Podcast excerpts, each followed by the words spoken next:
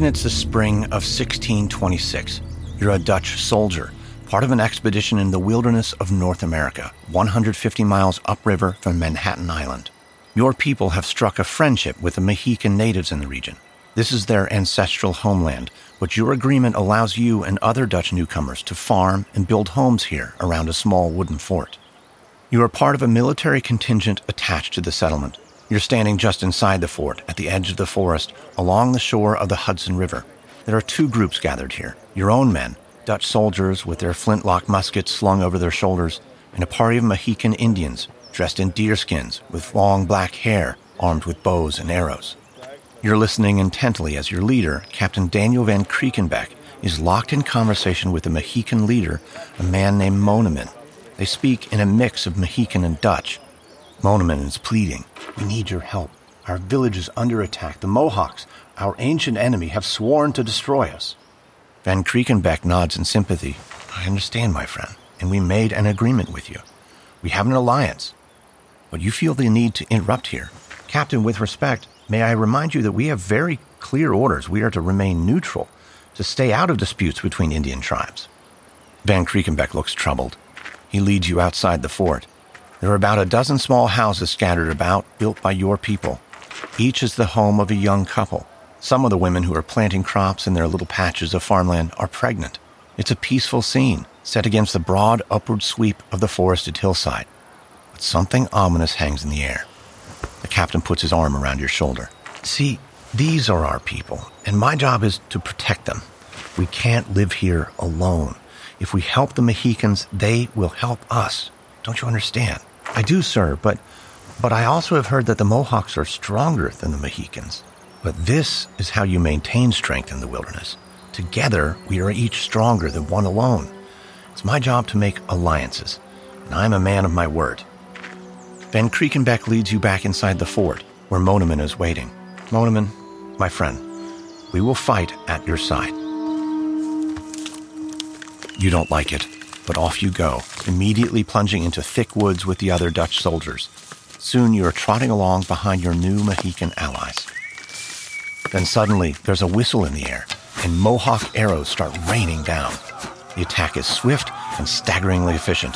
The hiss of arrows immediately followed by the cries of agony. Several Mohicans ahead of you are killed instantly. Captain Van Kriekenbeck dies in the attack, as do several of your fellow soldiers. You and the other survivors run for your lives back to the fort on the river.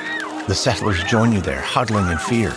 The Mohicans, it seems, are facing extinction, and so is your little community of settlers. An urgent question rattles in your mind What happens next? But little do you know that it's not just your own lives at stake. The course of history itself has just been altered.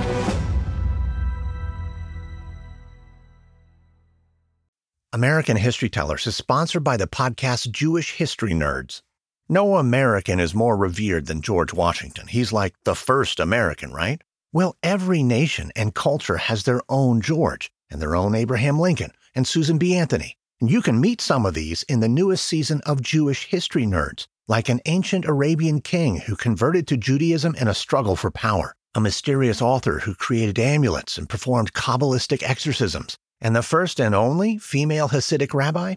Jewish history nerds will keep you on the edge of your seat as you learn all about some of the craziest and most amazing, yet largely unknown stories that fill Jewish history books. Listen to Jewish History Nerds wherever you listen to podcasts.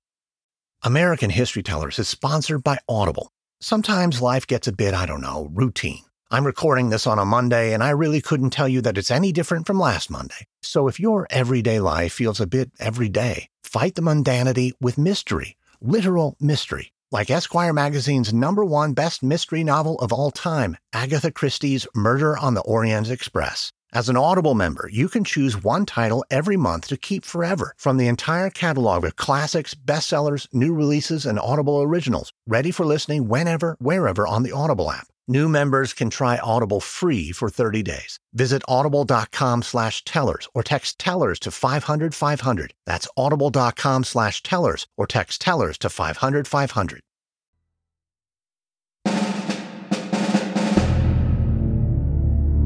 From Wondery, I'm Lindsey Graham, and this is American History Tellers, our history your story.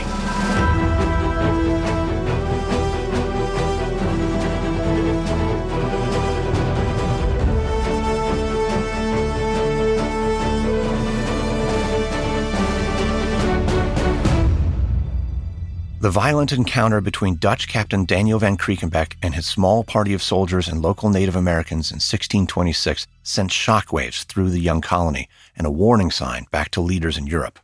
Van Kriekenbeck had gotten embroiled in a fight between the Mohawks and the Mohicans in an area that would become Albany, New York. The incident showed how risky and tentative the Dutch enterprise in the New World was. While England was establishing colonies to the north in New England and to the south in Virginia, the Dutch positioned themselves in between. They called it New Netherland. It was based on land explored by Henry Hudson 12 years earlier. Initially, there was no central hub to the Dutch colony. It began with tiny numbers of settlers, six here, ten there, setting up communities all up and down the vast region that Hudson had traveled. Their orders were to build homes, start farms, and establish good relations with the natives. They were spread out in the belief that this would support the Dutch claim to the region. But having so few settlers in any one location exposed them to danger. With the killing of Daniel van Kriekenbeck and his soldiers, the strategy for settlement was revealed to be flawed. A new plan was needed, and an island in the harbor at the mouth of the river, which had so far been overlooked, suddenly became of great interest. It was called Manhattan. According to legend, the Dutch bought Manhattan from the local Indian tribe for $24. It's one of the most infamous land deals in history, but what actually happened, the significance for both parties, and its lasting legacy is far more complex. This series is written by Russell Shorto and based on his best selling book, The Island at the Center of the World. This is episode two Buying Manhattan. Imagine it's January 1624 and you are an 18 year old woman standing in a small group of people in the courtyard outside your church in Amsterdam. You are all Walloons, a French speaking minority from a part of Europe that would later become Belgium. You're meeting in the church to discuss something important. One of your elders lifts up his hands to get the attention of the group and makes an announcement. The West India Company seeks to find willing settlers to help establish a Dutch colony in North America. Anyone willing to sign up will be given free passage across the Atlantic and all the means necessary to set up. Settlers will be expected only to farm and trade. A middle aged man in the crowd laughs and speaks up. Who would be crazy enough to take them up on that? Go to the middle of nowhere? Be eaten by savages? I think the Dutch view us as fools because we speak a different language. But a young man whom you've gotten to know slightly named Joris challenges this. Well, what's wrong with this offer? It's the possibility of a new life. We Walloons, we, we have no future here. I'm, I'm thinking of taking the offer. If he pauses and glances quickly at you, if, if I had a partner to share the adventure with me. The others laugh. They know the two of you have been flirting. But you don't hear the laughter. You only hear the loud beating of your heart. You speak up with more force than you intended. I agree. Not only that, the reports about the new land are very promising. They say the natives are peaceable and good to trade with, and the land is beautiful and very fruitful. It, it sounds like a paradise. You and Joris trade glances. Once the crowd has dispersed, and it's just the two of you, he can't hold himself back. Will you go to the new colony? Will you marry me there? Suddenly, the dangers and uncertainties of such a move come flooding into your mind. An ocean passage, you know, is a perilous thing. Ships are hit by storms and are swallowed up. America is an alien continent. The very name evokes a black hole of wild terrors. But what's your situation here? You're an 18 year old peasant girl. Amsterdam is a big, bustling place, but it's not your home. You came from a tiny village in the Walloon countryside, and you're an orphan. You don't belong here. You don't belong anywhere or to anyone. You have no definite future. So you answer quickly and with conviction yes and no. I will go with you. But no, I will not marry you there in the middle of some wild forest. We will do that right here before we leave.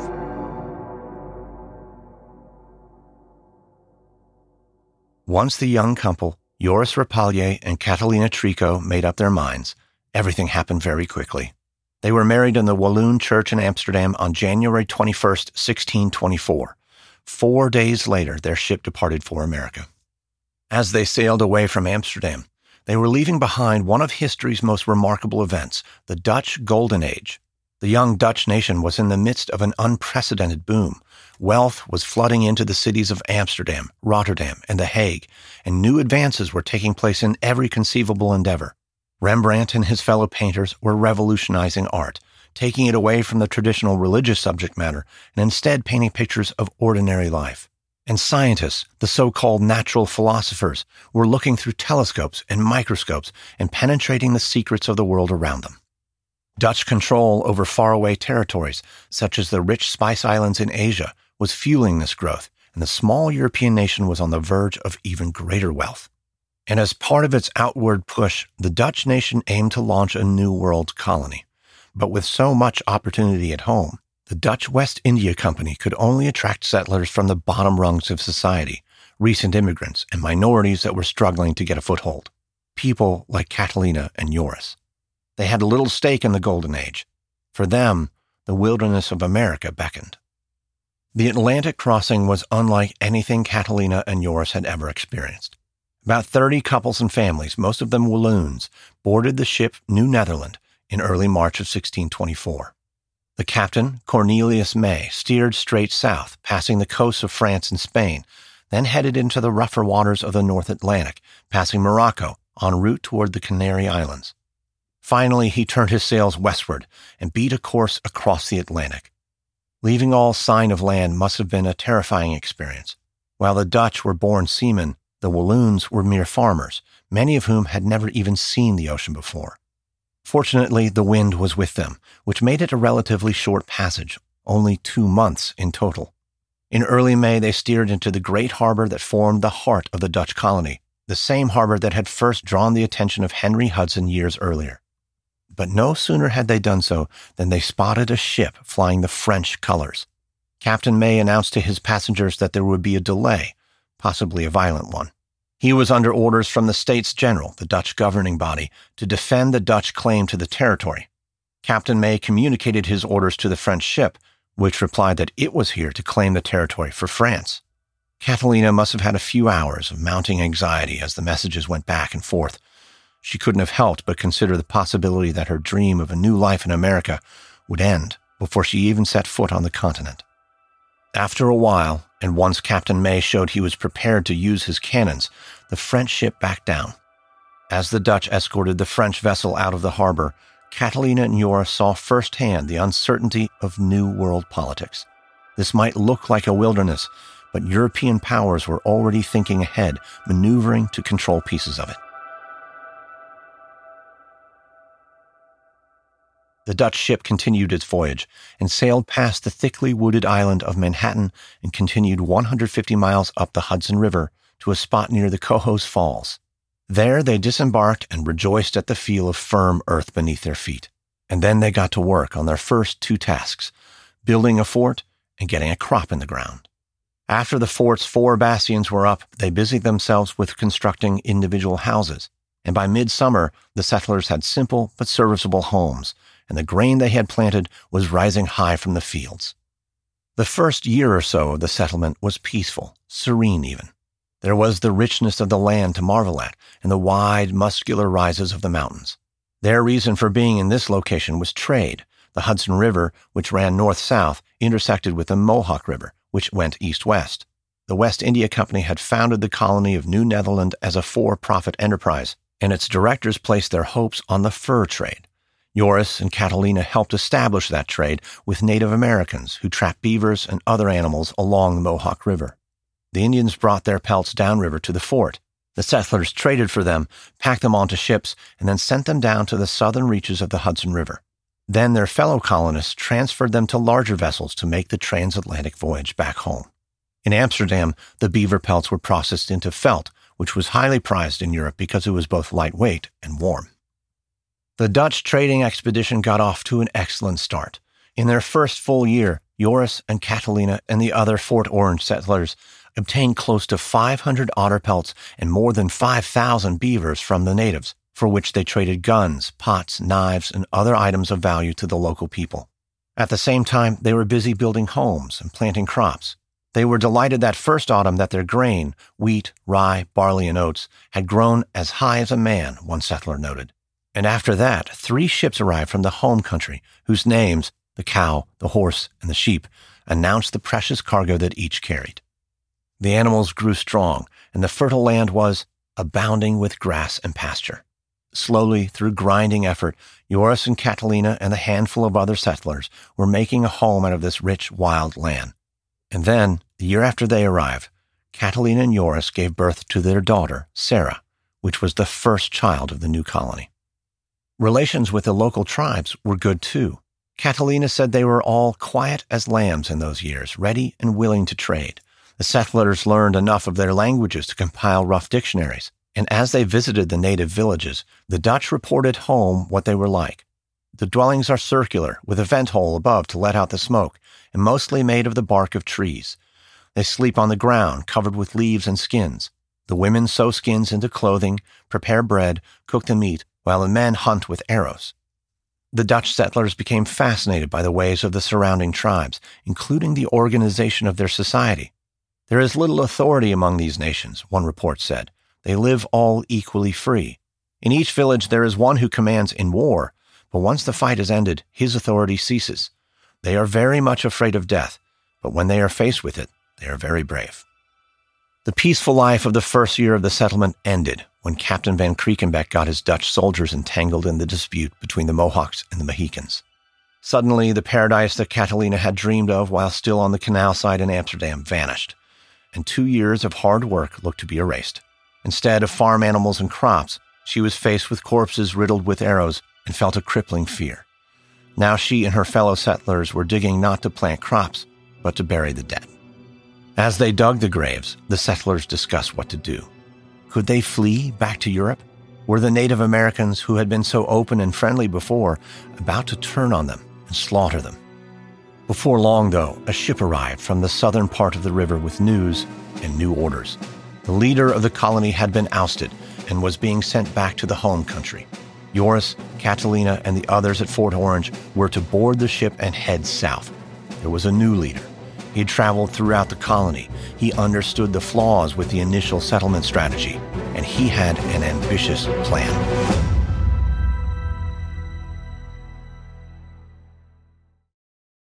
Apple Card is the perfect cashback rewards credit card. Earn up to 3% daily cashback on every purchase every day. Then grow it at 4.50% annual percentage yield when you open a savings account with Apple Card. Visit apple.co slash card calculator to see how much you can earn. Apple Card subject to credit approval. Savings available to Apple Card owners subject to eligibility. Savings accounts provided by Goldman Sachs Bank USA, member FDIC. Terms apply. Ryan Reynolds here from Mint Mobile. With the price of just about everything going up during inflation, we thought we'd bring our prices down. So to help us, we brought in a reverse auctioneer, which is apparently a thing. Mint Mobile unlimited premium wireless. Ready to get 30, 30, bit to get 30, bit to get 20, 20, 20, bit to get 20, 20, bit to get 15, 15, 15, 15 just 15 bucks a month. So, Give it a try at mintmobile.com/switch. slash $45 up front for 3 months plus taxes and fees. Promo rate for new customers for limited time. Unlimited more than 40 gigabytes per month slows. Full terms at mintmobile.com.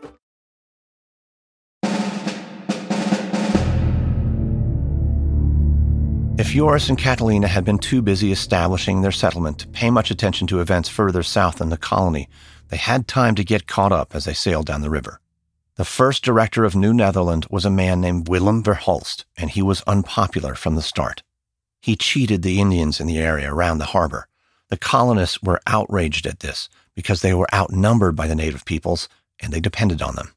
The whole reason the Dutch settlers were there was to trade with the Indians the men who were running the colony from across the ocean understood this as well.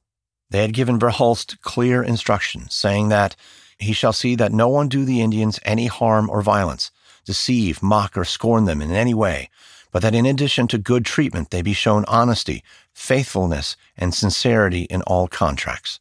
The settlers knew if the native peoples of the region came to distrust the Dutch, they were all doomed. So they set up a committee to decide what to do about their unscrupulous leader.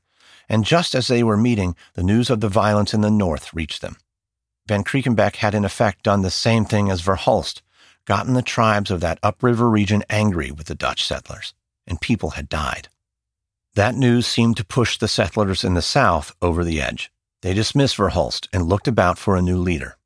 As it happened, one of the first people to come to New Netherland, whom the directors of the colony had assigned to Verhulst as his assistant, had just returned from a trip to the home company.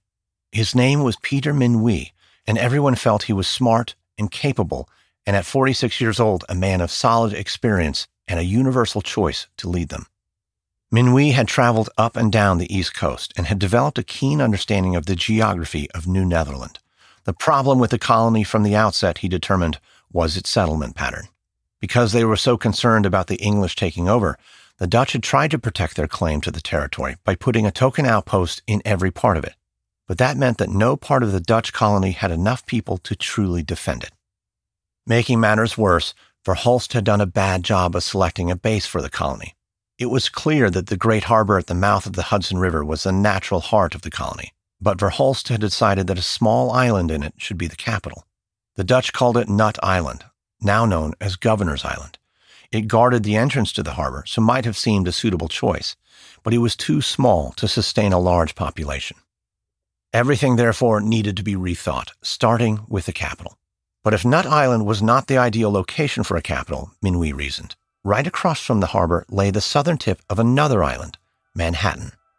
Maybe Verhulst had thought it was too big to defend. For Minuit, though, it had all the necessary features. At 12 miles long, it was big enough to sustain a large population.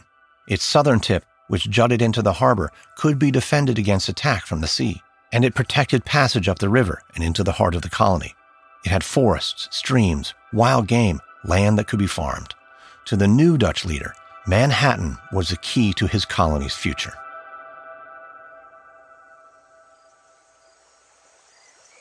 Imagine it's late summer, 1626. You are a Native American, a village leader of the Munsee speaking tribe called the Wikaskik. You and your people used this land, Manahatta, as a seasonal hunting ground.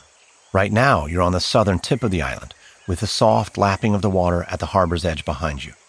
Before you is a large circle comprised of two groups your fellow Wikaskik and the Dutch, who came to your area two years ago.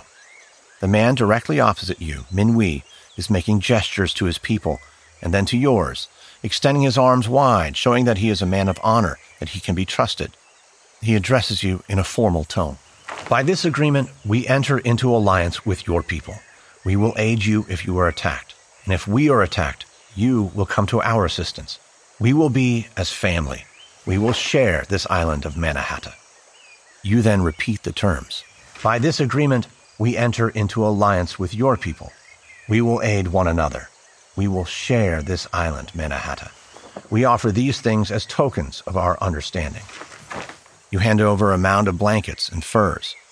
Minuit speaks again, and we give you these as tokens of our understanding. Minuit's men come forth and begin laying items on the ground before you copper kettles, knives, muskets, gunpowder, silk. Minuit speaks again. All of this is a value of 60 guilders in our money. But that is of no consequence because these items, while they are good and strong, are only as good and strong as our word. We will keep our word.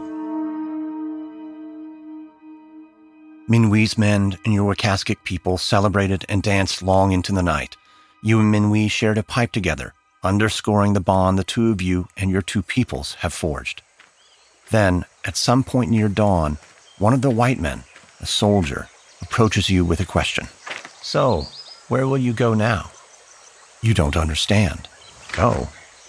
We remain here. But now that you've sold the island, surely you will go elsewhere to live and hunt. Just as the Europeans have some understanding of your traditions, you do as well of theirs. You decide to address this directly. We will remain here. Sold is one of your words, not ours. Ask Minuit. He understands. It will be as he said. We will share Manhattan. Nevertheless, something enters your mind along with the man's words a deep foreboding.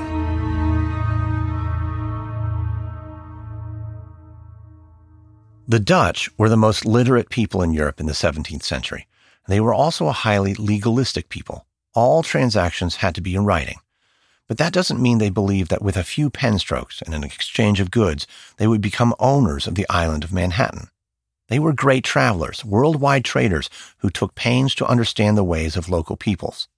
Most of them knew that for the Native Americans, there was no such thing as a real estate transaction in the European sense. They knew that for the people of the region, an arrangement for land was more of a defensive alliance. Minuit, especially, would have understood that the Wekaskik people were allowing the Dutch to use the island along with them, and that they were promising to help each other. And yet, once such an agreement went beyond those two parties and was discussed among Dutchmen in Europe, it lost all subtlety and took on a life of its own. The exact details of the so called sale of Manhattan aren't preserved in history, nor is the deed, which was certainly written and signed by both sides. Instead, what has survived is a letter written by an official of the Dutch government to his colleagues. Peter Schagen was on the dock in Amsterdam some months after the agreement was made when a ship arrived from Manhattan. He wrote a letter to the directors of the West India Company in which he summarized the contents of the ship as well as the news it brought. High and mighty lords, yesterday the ship the Arms of Amsterdam arrived here. Our people are in good spirit and live in peace. The women have also borne some children there. They have purchased the island Manhattas from the Indians for the value of 60 guilders. They have had all their grain sowed by the middle of May and reaped by the middle of August. They sent samples of these summer grains wheat, rye, barley, oats, buckwheat, canary seed, beans, and flax. He went on to report the cargo of the ship, containing thousands of animal hides beaver, otter, mink, lynx, and muskrat, as well as a great deal of timber. In his report, Peter Schagen reduced the complex arrangement that Minuit had made with the Wekaskik people to a simple sale of land. He valued the pots and knives the Dutch had given to seal the deal at 60 guilders. A little later on in the 19th century, a translator reckoned that amount at $24. And so was born a myth, a legend of a fabulous swindle in which worldly Europeans hoodwinked the simple natives. But those who executed the treaty did not see it as a simple transaction. They were all, Europeans and Native Americans, trying to negotiate a way forward in a world that, for as anyone could imagine, would continue as it had been for millennia just sea, sky, and unending forest. And that way forward, both parties basically understood, would have to be undertaken together. The natives who sold the island surely didn't feel it was theirs to sell anyway. Two years later, Minuit's second in command wrote a letter to one of the directors of the company in Amsterdam and rather casually mentioned that the island is inhabited by the old Manhattans, documenting that the natives didn't go anywhere after the sale. In fact, he noted where the local Indians planted corn and that they live in a constant state of enmity with the Native American tribes on the mainland, so that they preferred to stay on the island. This little tribe shared the island peaceably with the Dutch, according to another report back to the home country. And yet, there were signs of future trouble. Some Dutch settlers viewed their Native American neighbors with suspicion and repulsion. The natives are always seeking some advantage by thieving, said another report. And a minister who was sent to the colony was blunt in his feelings. As to the natives of this country, I find them extremely savage and wild, strangers to all decency, uncivil and stupid as garden poles, proficient in all wickedness and godlessness, devilish men who serve nobody but the devil. They are altogether inhuman. While there were those in the colony who had befriended Indians, gotten to know them intimately, others had the lowest possible views of them, and this minister's report didn't bode well. The Dutch had ambitions for their colony and their investments to protect. Nuance and subtlety would not hinder their enterprise.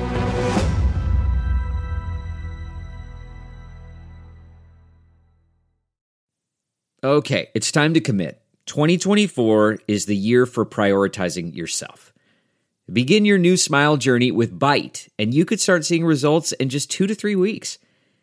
Just order your at home impression kit today for only $14.95 at Byte.com.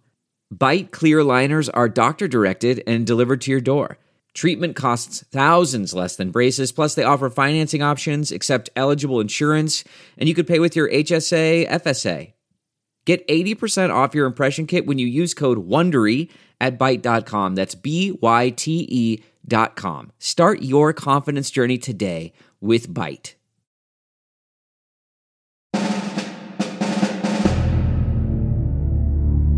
As the new leader of the Dutch settlement, Peter Minuit decided that the southern tip of Manhattan Island would become the capital of the colony, the new city of New Amsterdam. The central structure was to be a fort. It wasn't very impressive. Four outer walls built of mounded dirt that people routinely complained pigs would root into and destroy. But slowly it went up. Inside were barracks for soldiers, and just beyond the fort, the first row of houses went up, looking out onto the harbor.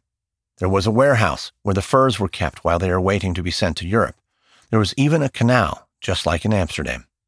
The town was laid out in a regular pattern, 16 streets in all. The new homes had gardens behind them. One of the first was built by Catalina and Joris. They purchased land on Pearl Street around the corner from the fort. The records of the colony show them growing in their lives along with the colony, buying a milk cow, borrowing money, buying farmland across the river in the village of Brookelyn. In time, they had 11 children. Sarah, their first, who had been born upriver, would marry a tobacco planter who tended his crop in an area of Manhattan that would later be called Greenwich Village. Sarah and her husband would have eight children, and in fact, Joris and Catalina would eventually become a kind of Adam and Eve of Dutch Manhattan. Their offspring's offspring would continue to multiply until over a million people could trace their roots to this couple who tied the knot at the Walloon Church in Amsterdam, then hopped a ship to America. Settlers like Catalina and Joris came to know Manhattan intimately. Heading northward, they followed the Indian Trail, leaving the city and plunging immediately into wilderness. Areas that would later become the most urban anywhere on Earth were for the settlers at the time places to hunt or to stop and gather fruit. The ground near the river is covered with strawberries, one settler noted, which grow so plentifully in the fields that one can lie down and eat them. Near the exact center of the island was a little stream where they could stop to fish, and the settlers named the Indian trail that ran the length of the island De Herenweg, or the Gentleman's Way, later to be called Broadway. As those first years flew by, more and more settlers arrived. Because life was still good in the home country, many of the arrivals were from ethnic minorities, people who, like Catalina and Joris, were left out of the economic boom at home. Poles, Danes, Scandinavians, a Turk, an Italian, Manhattan was becoming a place unlike any other, a multi-ethnic port where all sorts of languages could be heard and religions practiced. Religion and attitudes toward it was becoming a defining feature of the colonization of America. In Europe, it was a great age of religious warfare, when religious intolerance was official policy in most places. As nations competed to get ahead, aligning people around a shared religion was often an essential strategy. Religion was such an incendiary force. It stood to reason that a society comprised of a mix of different faiths could only dissolve into chaos. In France and Spain, for example, religious intolerance was considered good policy. The same was true in England, which was why Christian sects that wanted to break from the Church of England went elsewhere in search of new homes. While the Dutch were settling Manhattan, the English Puritans chose their own colony in America, in New England, as their shining city on a hill, their New Jerusalem. There they would have the freedom to follow their stricter form of Protestantism. Alongside them in England were another religious sect. The Pilgrims were in fact a breakaway from the breakaway. They thought the Puritans didn't go far enough in their reforms, and they too left England. But they went first to the Dutch provinces, which everyone knew was tolerant of different faiths. These pilgrims spent 12 years in the Dutch city of Leiden, but a group of them left for America because, ironically, of the very tolerance that had initially attracted them. In Leiden, their children mingled with people of other faiths, and the pilgrim parents didn't like that. The Dutch policy of tolerance had come about in part because the Dutch provinces are flat and thus easy to invade or flee to, giving Dutch cities large immigrant populations. Secondly, the Dutch found that tolerance was actually good for business. It helped fuel the Golden Age. In North America, New Amsterdam also enjoyed the fruits of this liberal attitude toward religion. There was always an element of chaos about the place, but it was functioning with its mix of peoples. Peter Minuit felt good about his city and his colony and its success, and he wanted to reach out. All of the Dutch in New Amsterdam knew that the English pilgrims had sailed from Leiden to the Plymouth colony just a few hundred miles to the north, and so Minuit decided it was time for them to visit.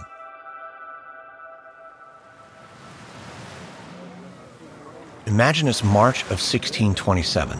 You're an ambassador from New Netherland, sailing into the port of New Plymouth, the home of the Pilgrims, your English neighbors to the north. You want to make an impression, so you order a flourish of trumpets to announce your arrival. The Pilgrim leaders, in their somber black dress, are gathered at the dock to welcome you. Their leader, William Bradford, steps forth as you disembark. Sir, we offer you greetings and wish you prosperity in this life and eventual eternal rest with Jesus Christ our Lord in the world to come. You bow in greeting. I thank you, Governor Bradford, and extend greetings to you from Peter Minuit, director of the colony of New Netherland on Manhattan Island. The pilgrims lead you to their settlement. You're not terribly impressed. The homes are crude, and there are signs of suffering. You order your men to bring forward the barrels and crates that you've carried on the ship. Governor Bradford, may we present some humble offerings in neighborly friendship a rundlet of sugar and wheels of Holland cheese. We hope you will accept these tokens. Bradford is visibly moved, as are the other pilgrims. The children in particular look delighted. But then Bradford puts on a proud face. Sir, we have no need of charity. Our little colony prospers, thanks be to God. And yet, we humbly accept your gifts in the spirit of friendship. But we must remain your debtors till another time, as we have nothing to offer you in return. Oh, we expect nothing in return, Governor Bradford, but in the future, when you are better established, you might see fit to trade with us. Director Minuit feels that such trade will be to our mutual benefit. The Pilgrim Fathers look furtively at one another. You wonder what's going on. Bradford then delivers a bewildering message. It is possible that we may look forward to doing business with you in the future, if your rates are reasonable. However, it is my duty to inform you that 40 years ago, Her Majesty Queen Elizabeth began the navigation of North America on behalf of England and conferred patents upon her subjects. In short, sir, while you and I may enjoy Christian friendship, I fear your Dutch colony may not last long enough for the trade you wish for to come about. Any consequence of the Pilgrims' threat from the Dutch Republic's archenemy England was likely far in the future. England may someday try to enforce its own claim to Manhattan and the rest of the Dutch colony, but Peter Minuit had other problems just now. More immediate troubles were right in front of the Manhattan settlers. The most basic one of all how to maintain an existence on the edge of a continent that was imponderably vast, unknown, and fearsome. Next, on American History Tellers, an exuberant mix of people arrive on Manhattan prostitutes, pirates, priests, and profiteers all land on the island. It's a group made possible by the Dutch policy of tolerance, but the West India Company, desperate for a new revenue stream, soon turns to slavery, beginning a dark chapter in the island's history. From Wondery, this is American History Tellers.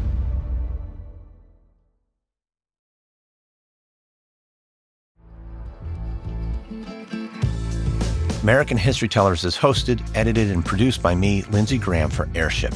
Sound design by Derek Behrens. This episode is written by Russell Shorto, based on his best selling book, The Island at the Center of the World. This episode was edited by Doreen Marina, edited and produced by Jenny Lauer Beckman. Our executive producer is Marshall Lewy, created by Hernan Lopez for Wondery.